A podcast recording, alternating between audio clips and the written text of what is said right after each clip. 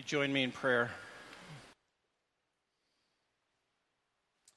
Lord, even as we have just sung, now we pray that you would speak to us, that through your word and in your word and by your word, we would hear you speak to us. Lord, that our eyes may be lifted up to see the greatness of your glory that our hearts may be turned to treasure you above all things, that our wills may be moved to follow you and obey you in all that you instruct us to.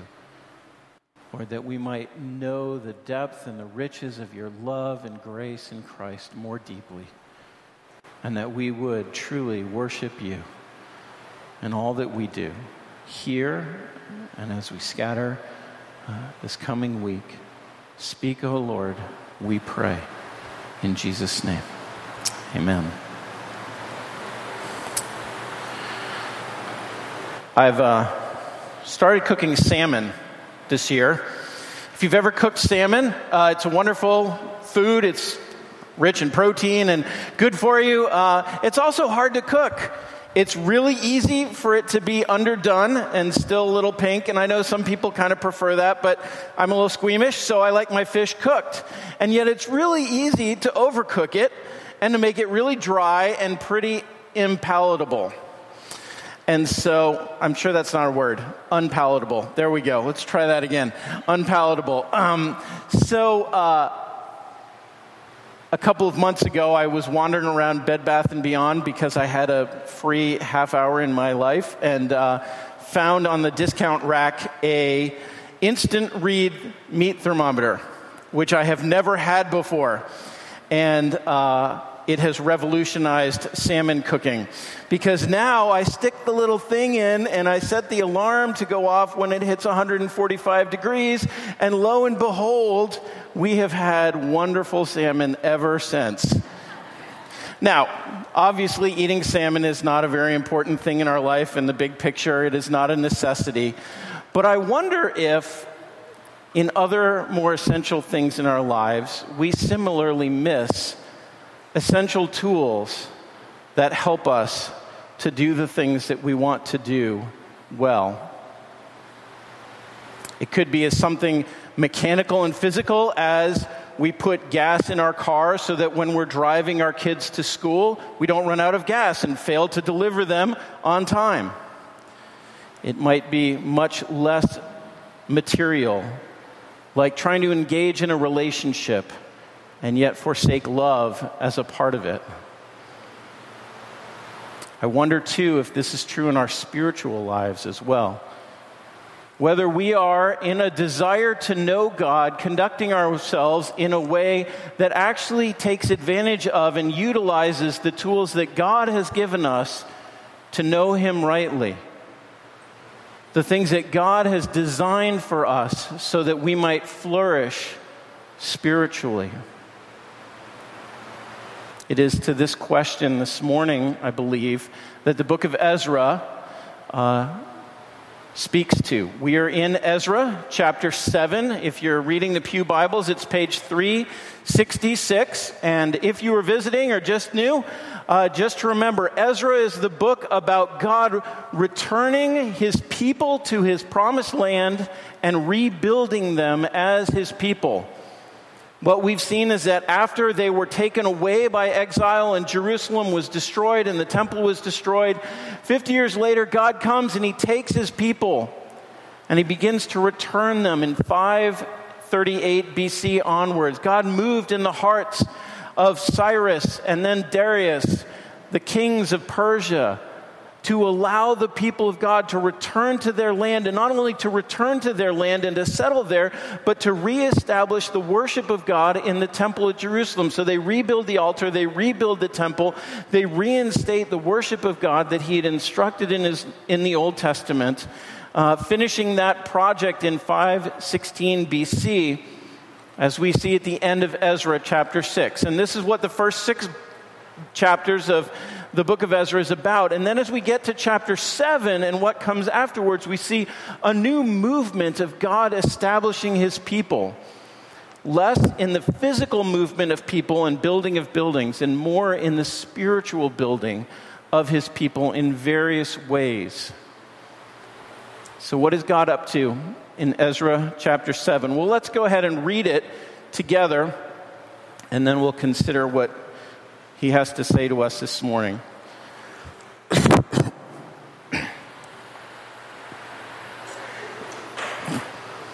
now, after this, in the reign of Artaxerxes, king of Persia, Ezra the son of Seraiah, son of Azariah, son of Hilkiah, son of Shallum, son of Zadok, son of Ahitub, son of Amariah, son of Azariah, son of Meraioth, son of Zeriah, Zerahiah, son of Uzzi, son of Buki, son of Abishua, son of Phinehas, son of Eleazar, son of Aaron, the chief priest this Ezra went up from Babylonia.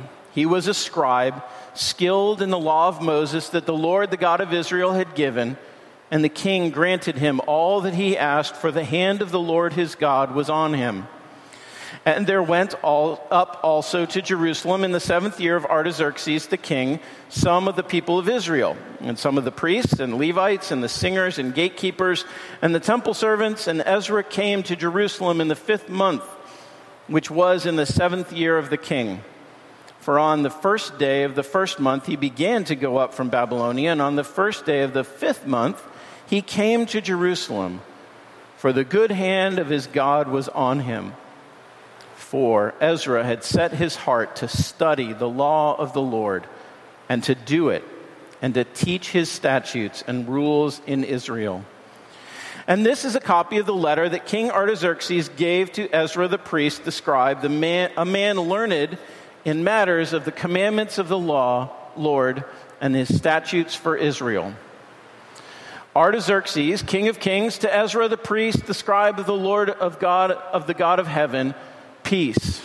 And now I make a decree that any one of the people of Israel, or their priests or Levites in my kingdom who freely offers to go to Jerusalem, may go with you for you are sent by the king and his seven counselors to make inquiries about Judah and Jerusalem according to the law of your God which is in your hand, and also to carry the silver and gold that the king and his counselors have freely offered to the God of Israel, whose dwelling is in Jerusalem, with all the silver and gold that you shall find in the whole province of Babylonia, and with freewill offerings from the people and the priests vowed willingly for the house of their God that is in Jerusalem.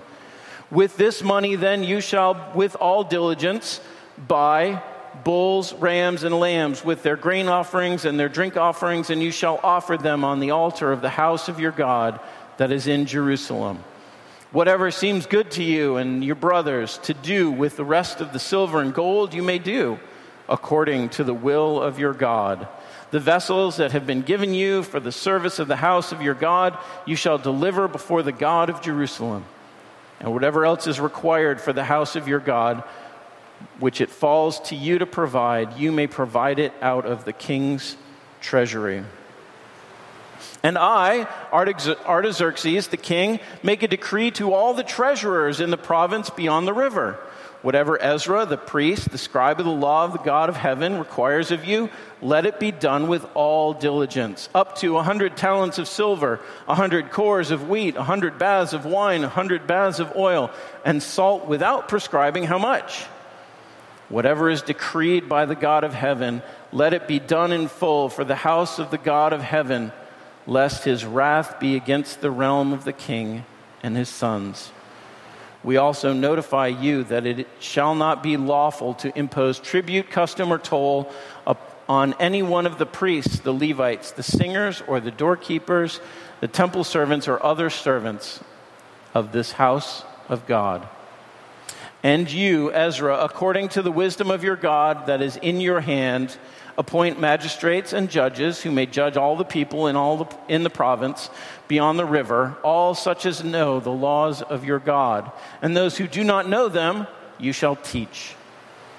Whoever will not obey the law of your God and the law of, your, of the king, let judgment be strictly executed upon him, whether for death or for banishment, for confiscation of his goods, or for imprisonment. Blessed be the God, the Lord, the God of our fathers, who put such a thing as this into the heart of the king to beautify the house of the Lord that is in Jerusalem, and who extended to me his steadfast love before the king and his counselors, and before all the king's mighty officers. I took courage, for the hand of the Lord my God was on me, and I gathered leading men from Israel to go up with me. Friends, this morning, what I want us to see is that as God is rebuilding his people, he establishes them by giving them his word. We're going to look at how in this passage God is raising up Ezra to be the instrument through which his word is reestablished in the people of God as they are reestablishing themselves in the promised land, and then we will think about how it is that God does that as well today in the church.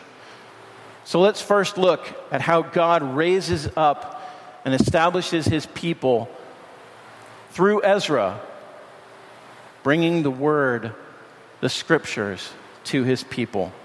As you see in this verse, we are now 50, 60 years after the end of chapter 6. Artaxerxes is a later, uh, a later king of Persia, uh, and we have now moved a whole, almost a whole generation. Um, and in this new movement, this new historical movement, God moves the heart of the king to respond to what seems to be a request from Ezra that Ezra might return and bring the word of God to his people. And what you see in the verse, first uh, five verses is a bit of his CV. Who is Ezra? Well, most importantly, he is the descendant of Aaron.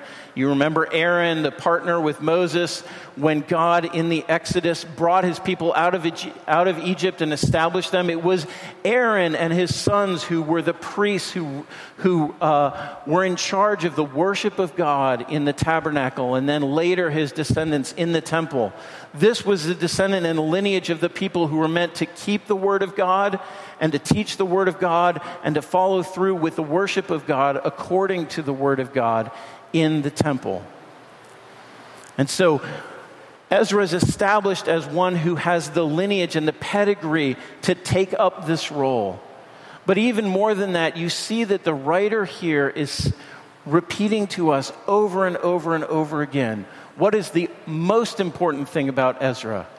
It is that he is a man of the scriptures, that he knows the law of Moses. It is almost like a tagline in this, in this passage if you look at look at verse 6 he was a scribe skilled in the law of moses verse 10 he set his heart to study the law of the lord verse 12 to ezra the priest the scribe of the law of the God of heaven, and so on and so forth. Verse 14 and verse 21 and verse 23, in verse 25 and verse 26, over and over and over again. This is who Ezra is.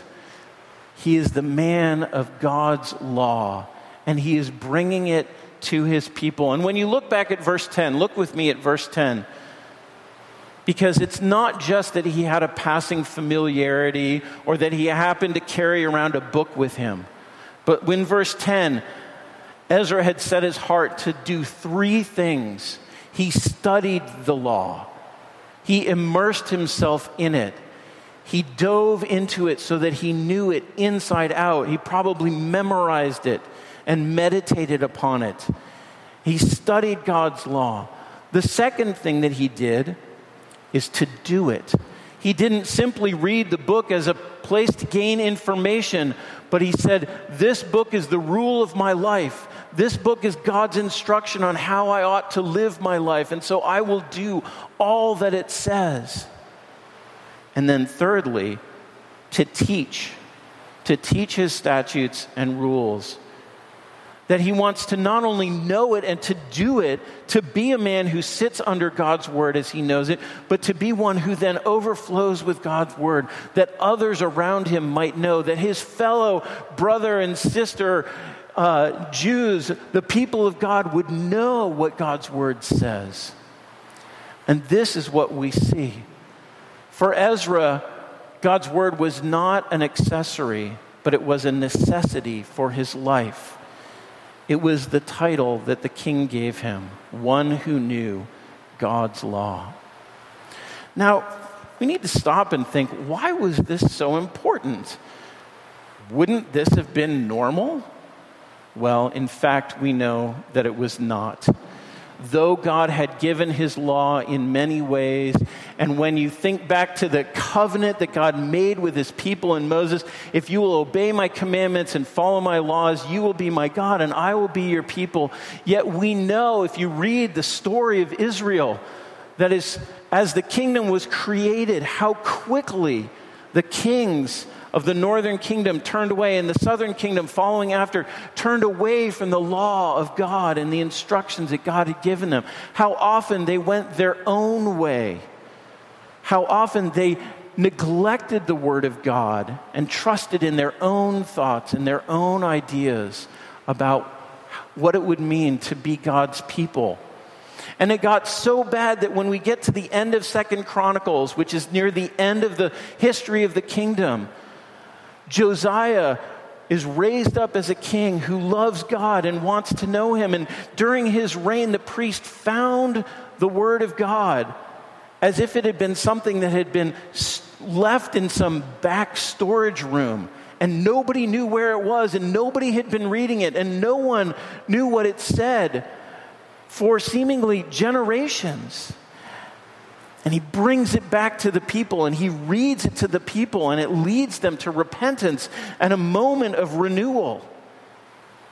And yet it does not last, such that just two chapters later in Second Chronicles 36, the writer says this All the officers of the, and, of the priests and the people likewise were exceedingly unfaithful, following the abominations of the nations and they polluted the house of the Lord that he had made holy in Jerusalem. And the prophet Jeremiah, proclaiming to the people at the same time about the reason for their judgment, said this in Jeremiah 7 23. But this command I gave them obey my voice, and I will be your God, and you will, shall be my people, and walk in the way that I command you, that it may be well with you. But they did not obey or incline their ear but walked in their own counsels and the stubbornness of their evil hearts, and went backwards and not forwards. From the day that your fathers came out of the land of Egypt to this day, I have persistently sent all my servants, the prophets, to them, day after day. Yet they did not listen to me or incline their ear, but stiffened their neck. They did worse than their fathers. You see, as God was reestablishing this people, he was trying to heal, trying to repair something that had been broken, not just in the exile, but long before the exile happened. That God's people had forsaken his word and his instructions and had, in their pride, in their arrogance, in their stiff neckedness, in their independence, they had said, We want to do this our way, not God's way.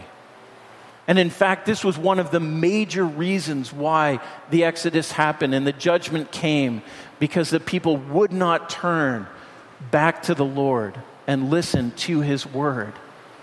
And so, as God is bringing his people back from the Exodus, as he is rebuilding his people in the promised land, as he is fulfilling the promises that the people may have thought were gone forever, God is saying, and I am going to establish my people by putting my word in the center of who you are and how you live. Friends, I wonder if we recognize some of those characteristics of Israel in our own hearts. How often do we wonder if God is really right?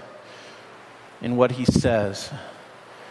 How often do we think, I know how to handle this situation. I don't need God's word to tell me how to do this.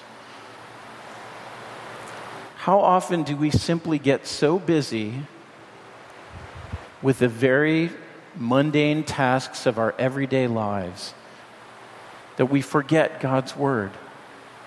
One day, two days, maybe a week, it turns into a month. Whether it's benign neglect or hard hearted unwillingness to hear what God has to say to us when we want to do our own thing, how much we are like Israel in this way. How often we forsake God's word. And yet, the good news is that just like Israel, God is pursuing us to call us to Himself. It's remarkable when you look through this chapter 7 that the other theme, besides the establishment of God's Word, is that God has done this. God moved in the heart of Artaxerxes. God's hand was on Ezra. God provided all the things necessary for them to return the, the decree of the king, the supplies for the worship in the temple, the freedom from taxation in the, in the land beyond the river, which is basically Jerusalem and the, and the promised land again. That God provided all of these things so that they could go and dwell in the land and be provided for so that they could focus on knowing God in His Word. Just as God's hand worked through Nebuchadnezzar to take them into exile, just as God's hand had worked through Cyrus and Darius to return them to the land, now God was raising up through Artaxerxes Ezra to establish the word among the people. God raised up a man who would bring this to the people in a special way. And through him, God was saying to his people, If you are to be my people, you must have my word, and you must make it central to who you are. And I will move the heart of kings and kingdoms so that you will have my word. So we see this is the next building block. Just as through Zerubbabel and Joshua, uh, God established the people back in the land, they settled, they built the altar and the temple. Now, God, through Ezra, is establishing the word of God, the law, in the people. And what we will see in the coming chapters is God is going to keep working on other aspects of the people of God, their dependence on Him in prayer and in fasting. We'll see their purification of, of the people at the end of the uh, book of Ezra as he addresses some of the ways that they've wandered from his law. This is what we'll see for the rest of the book of Ezra as God, in these building blocks, continuing to reestablish his people to be the people that God had called them to be. But we see, however, that this is not just an isolated incident in the storyline of, the of the scriptures. This is not simply how God was restoring what was broken in Israel at that time. But we see that God is always establishing his people through the scriptures, through his word. And specifically now for us in the church age today, this is still what God is doing among us. Think with me about the sweep of what we see in the rest of the Bible about the Word. We see that the church was foretold to be a place where God's Word would dwell among His people. In the new covenant promises in Jeremiah 31, he says, I will put my law within them and I will write it on their hearts. And I will be their God and they shall be my people.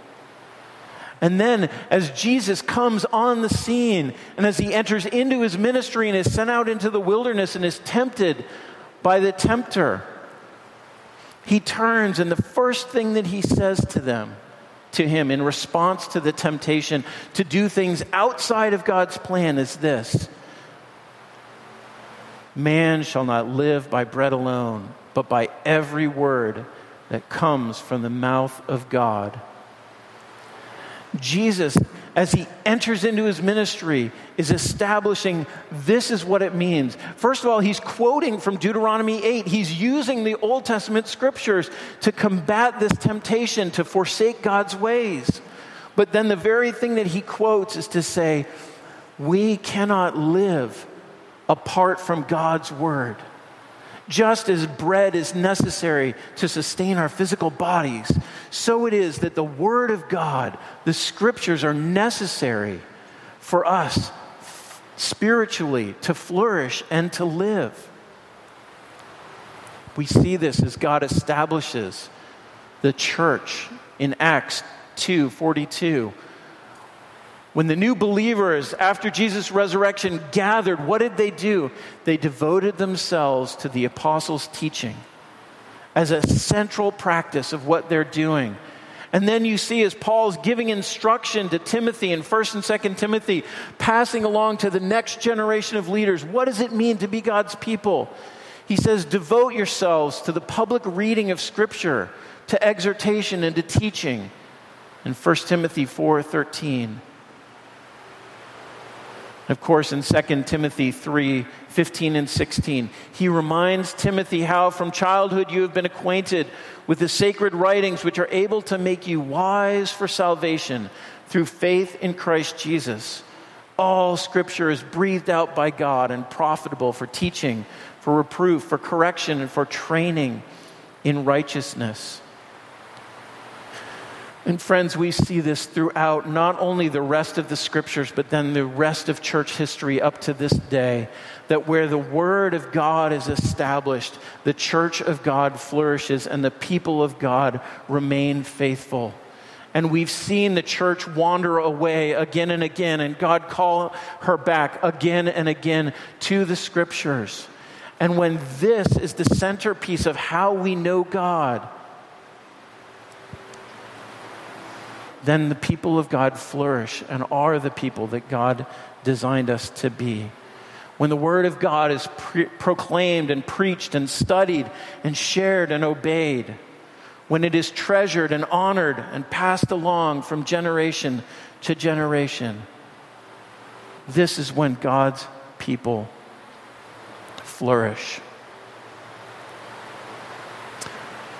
So, the question for us what will we do with it? Will we continue to try to cook our salmon without a meat thermometer? Will we continue to try to know God and ignore His word to us? We continue to try to find our way spiritually and yet ignore the very thing that God has given us, His revelation to us. Do we believe with desperate need that God's word is essential to our lives? Or do we see it as simply accessory? You know, I recall sitting with a woman who was facing a terminal illness. As we were talking about her life and how she was doing, it was remarkable. Her joy, her happiness, her contentment. And you know, one of the things she said is, I've been in a lot of pain recently. I'm glad I studied God's word before because I can't do it now. I can't focus, I can't concentrate.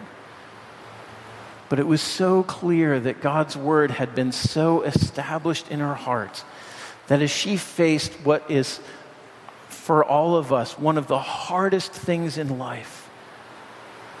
God's word established her. It's a remarkable thing. So, the question for us is will we be those who follow in the pattern of Ezra? Will we be women and men who study the Word of God, who do the Word of God, and who teach the Word of God? Now, you may be sitting there saying, Yes, but I don't know where to start. Let me give you some help. First of all, get a Bible. Sorry, it's really basic. Get one of these, find it, pull it down off of your bookshelf, pull it out of the closet, wherever you have one, make sure you have one. If you don't have one, take the one from the pew in front of you. It is our joy for you to have it. Make sure you have one. And I know for some of you that you read this on your digital paraphernalia of whatever sort, and that's okay, but I will still implore you get a physical copy of the Bible and have it available in your life. Put it on your bedside table, put it on your, your breakfast table, put it in a place where you will see it and be reminded of it. And then start reading it. Read it every day. If you don't know how to do this, there are lots of reading plans. I think there's some back called, uh, uh, uh, what's it called? something in gold. Uh, pure, uh, anyway, what's it called? Anyway, it's back there. It's a yellow pamphlet with a reading plan. Okay? If you want help because you think, if I read it, I don't understand it, there's some great books out there that can be companions to your daily Bible reading. There's one by, uh, there's one called For the Love of God uh, by D.A. Carson that just takes one of the passages in a reading plan and just gives you a brief sort of sense of, hey, this is what's going on in this passage. It's a wonderful help for you to begin to do that. And I know I said get a book, but you know what? The ESV Bible app is awesome. It has those reading plans built into the app. You just have to click along the icons on the bottom. Go find a plan. And you know what? If, if a year long plan is way too intimidating, they have seven day plans. They have month long plans. They've got plans for every kind of plan you want to help you get started with doing it.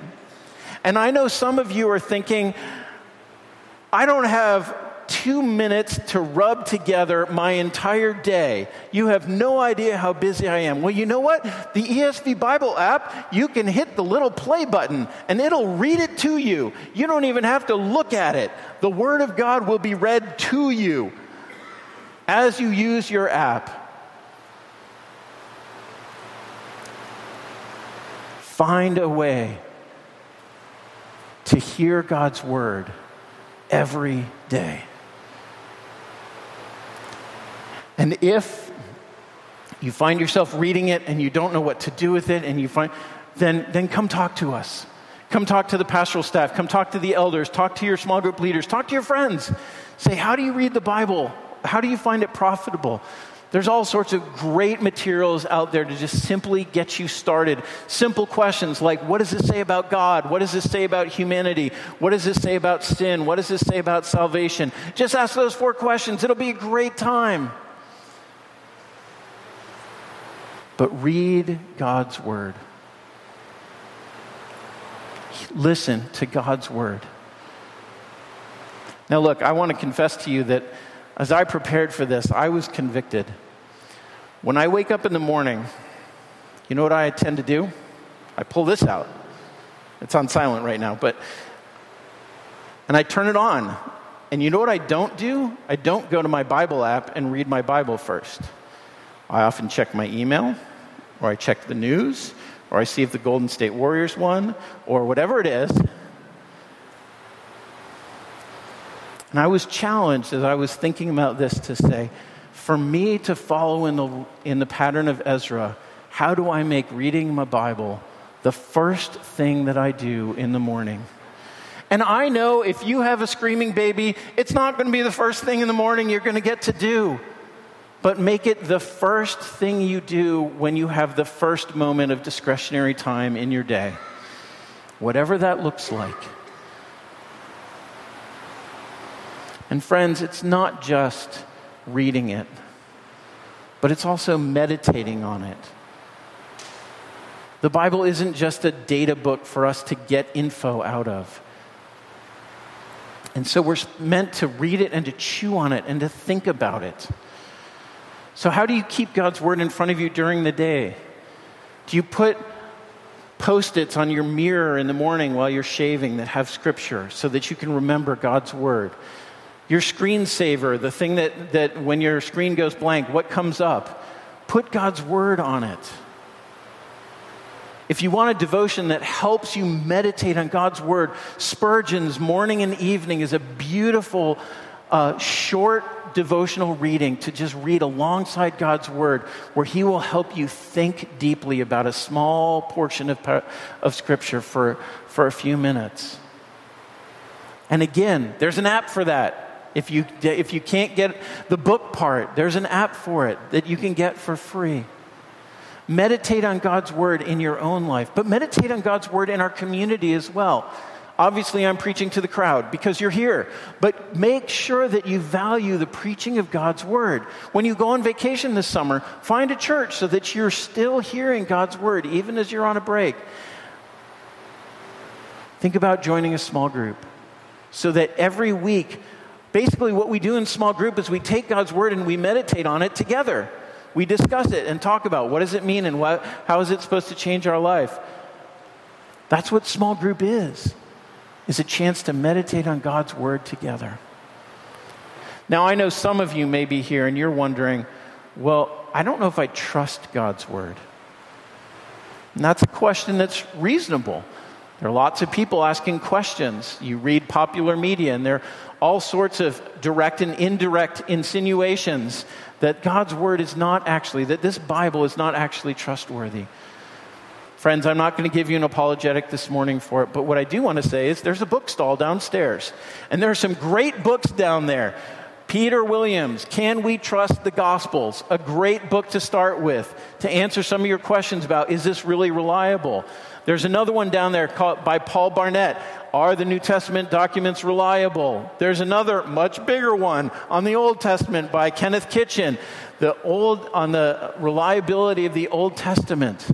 There are good answers to the questions that you have. Don't allow yourself to wander in doubt, but pursue the answers that you're seeking because they're there.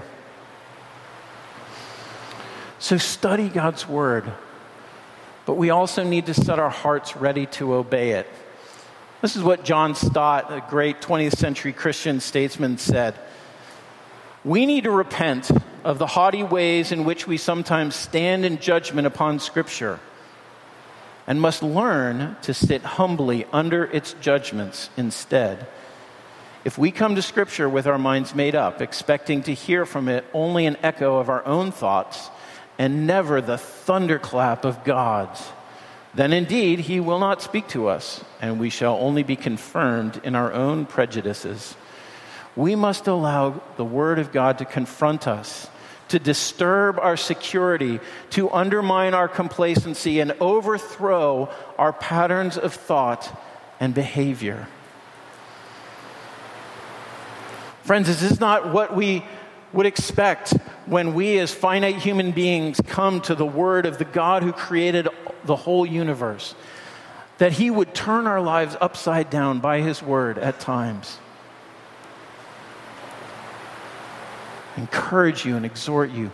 Let God's Word teach you to obey what you love and what you hate, what you think is right and wrong what you think is eternally important and what is frivolous. How to conduct every area of your life, from how you go to work to what you do with your money to how you pursue your marriage or your singleness, what you do with your sex life, how you raise your children, what you do for recreation and leisure. Let God's word teach you what it truly means to know God. And let God's word give you his purpose for your life. Friends, this is what it means to have a heart ready to obey God. I've come to do your will, O Lord. Teach me that I may do it. And finally, Ezra pattern has not only to study his word and to do it, but to teach it.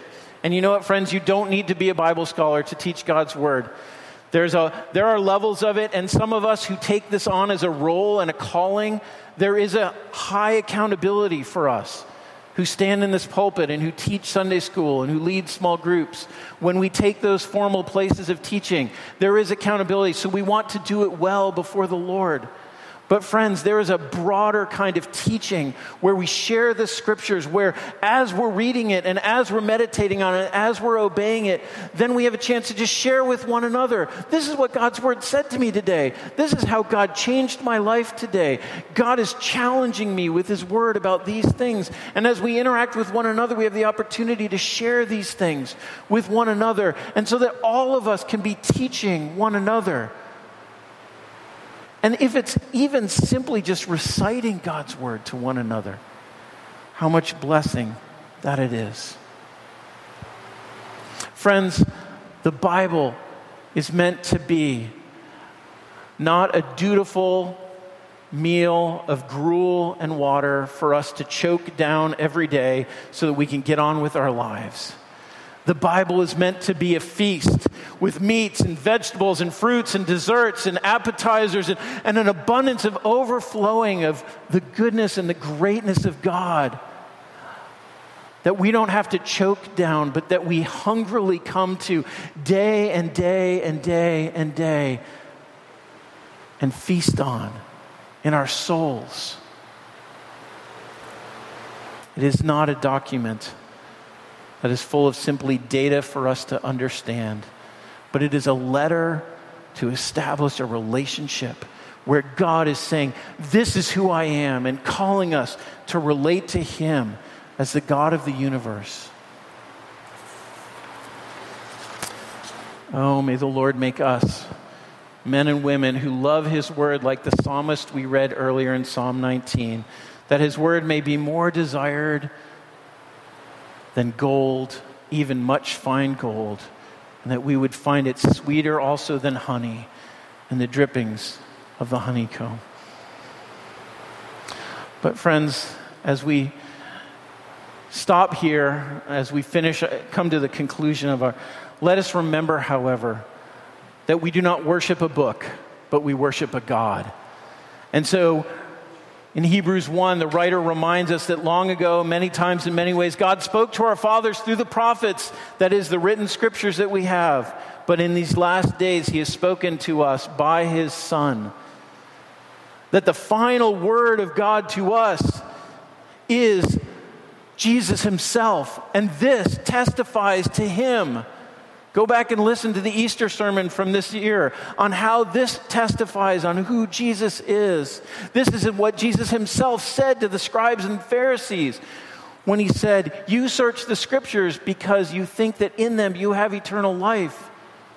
It is they that bear witness about me, and yet you refuse to come to me that you may have life.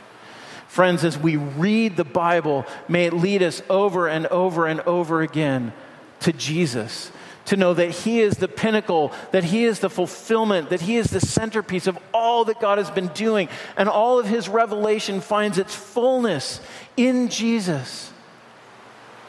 And it's because of Jesus, because He has come and lived and died for us and risen again, that we may know God, that He, the Word made flesh, that the Scriptures testify that we may know him and that we may love him, we may serve him, we may obey him, we may worship him, that we may have life in him. May it be so in us. Let's pray. Lord, thank you for uh, this word. Lord, we confess to you how often we do neglect your word. We confess to you how often we allow it to be an accessory in our lives. Lord, I pray this morning that by your Spirit you would rouse us, awaken our hunger and our appetite for your word. Help us, Lord, to do the things that we need to do so that we might be those who feed on your word day in and day out. Lord, that we might know you. Lord, that we might be your people to your glory. We pray this in Jesus' name. Amen. Amen.